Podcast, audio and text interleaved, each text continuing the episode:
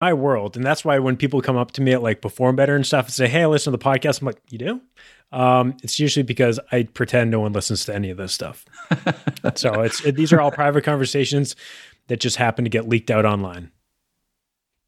That's the way I like to look at For it. For sure. For sure. Well, we're at it, dude. We're at an hour. Seriously, we crushed this. That was that was that was. Uh, let me let me ask you one more thing. Um, Please. because you were talking about this with business for unicorns, but um, you're spending time and money like going to events and workshops that seem to be outside of the industry at times. Like I think one was looking at um, for for New York City specifically, but it might be a little bit broader of like legal implications and, and Mhm. legality of things. Uh, what what has been like on your mind lately? What has been like? What have you been hungry to learn more about, and and why? Yeah, that's a great question. Well, one of the things we're attempting to do with Business for Unicorns, because naturally our audience, just starting in this, basically in this first year, is primarily fitness businesses. You know, um, a large percentage is in our in our courses that we offer in New York, we get a pretty mixed crowd of different kinds of businesses. But one of the things, and this is a soapbox issue for me, so I'll try and keep it brief. one of the things I think most industries, and specifically the fitness industry, could benefit with, eh, benefit from, is some real cross pollination with other Mhm. industries. The fitness industry, uh, un- unlike any other industry I've been part of, um, is s- in such a bubble. It's Right. so incestuous.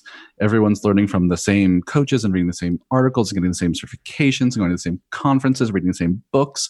Um, and I imagine there's some of that in every, every industry. So I'm not poking fun. Mhm. Um, but I think there's some real benefit to cross pollination. I think part of the reason I've had some success in the fitness industry is because I've had experience in other industries. You know, and there's so much overlap with you know my background in hospitality Mhm. or in nonprofits and fundraising or in you know, and so um, that's one of the reasons I continue to try and push to go to other conferences and try to expand our reach for business for unicorns because I want you know our group coaching program is called the Unicorn Society, which Kevin's been part of. I want that group to be made up of people from all different industries who can learn from each other. Because a great client experience is a great client experience. Right. Doesn't matter what it's made up of, and we can learn from all the components of a great, you know, a great client experience, regardless of industry. Same thing with marketing and advert, like every element of managing a team, building a team. Um, and I think the fitness, industry looks um, at just kind of one way or just a handful of ways of doing most things.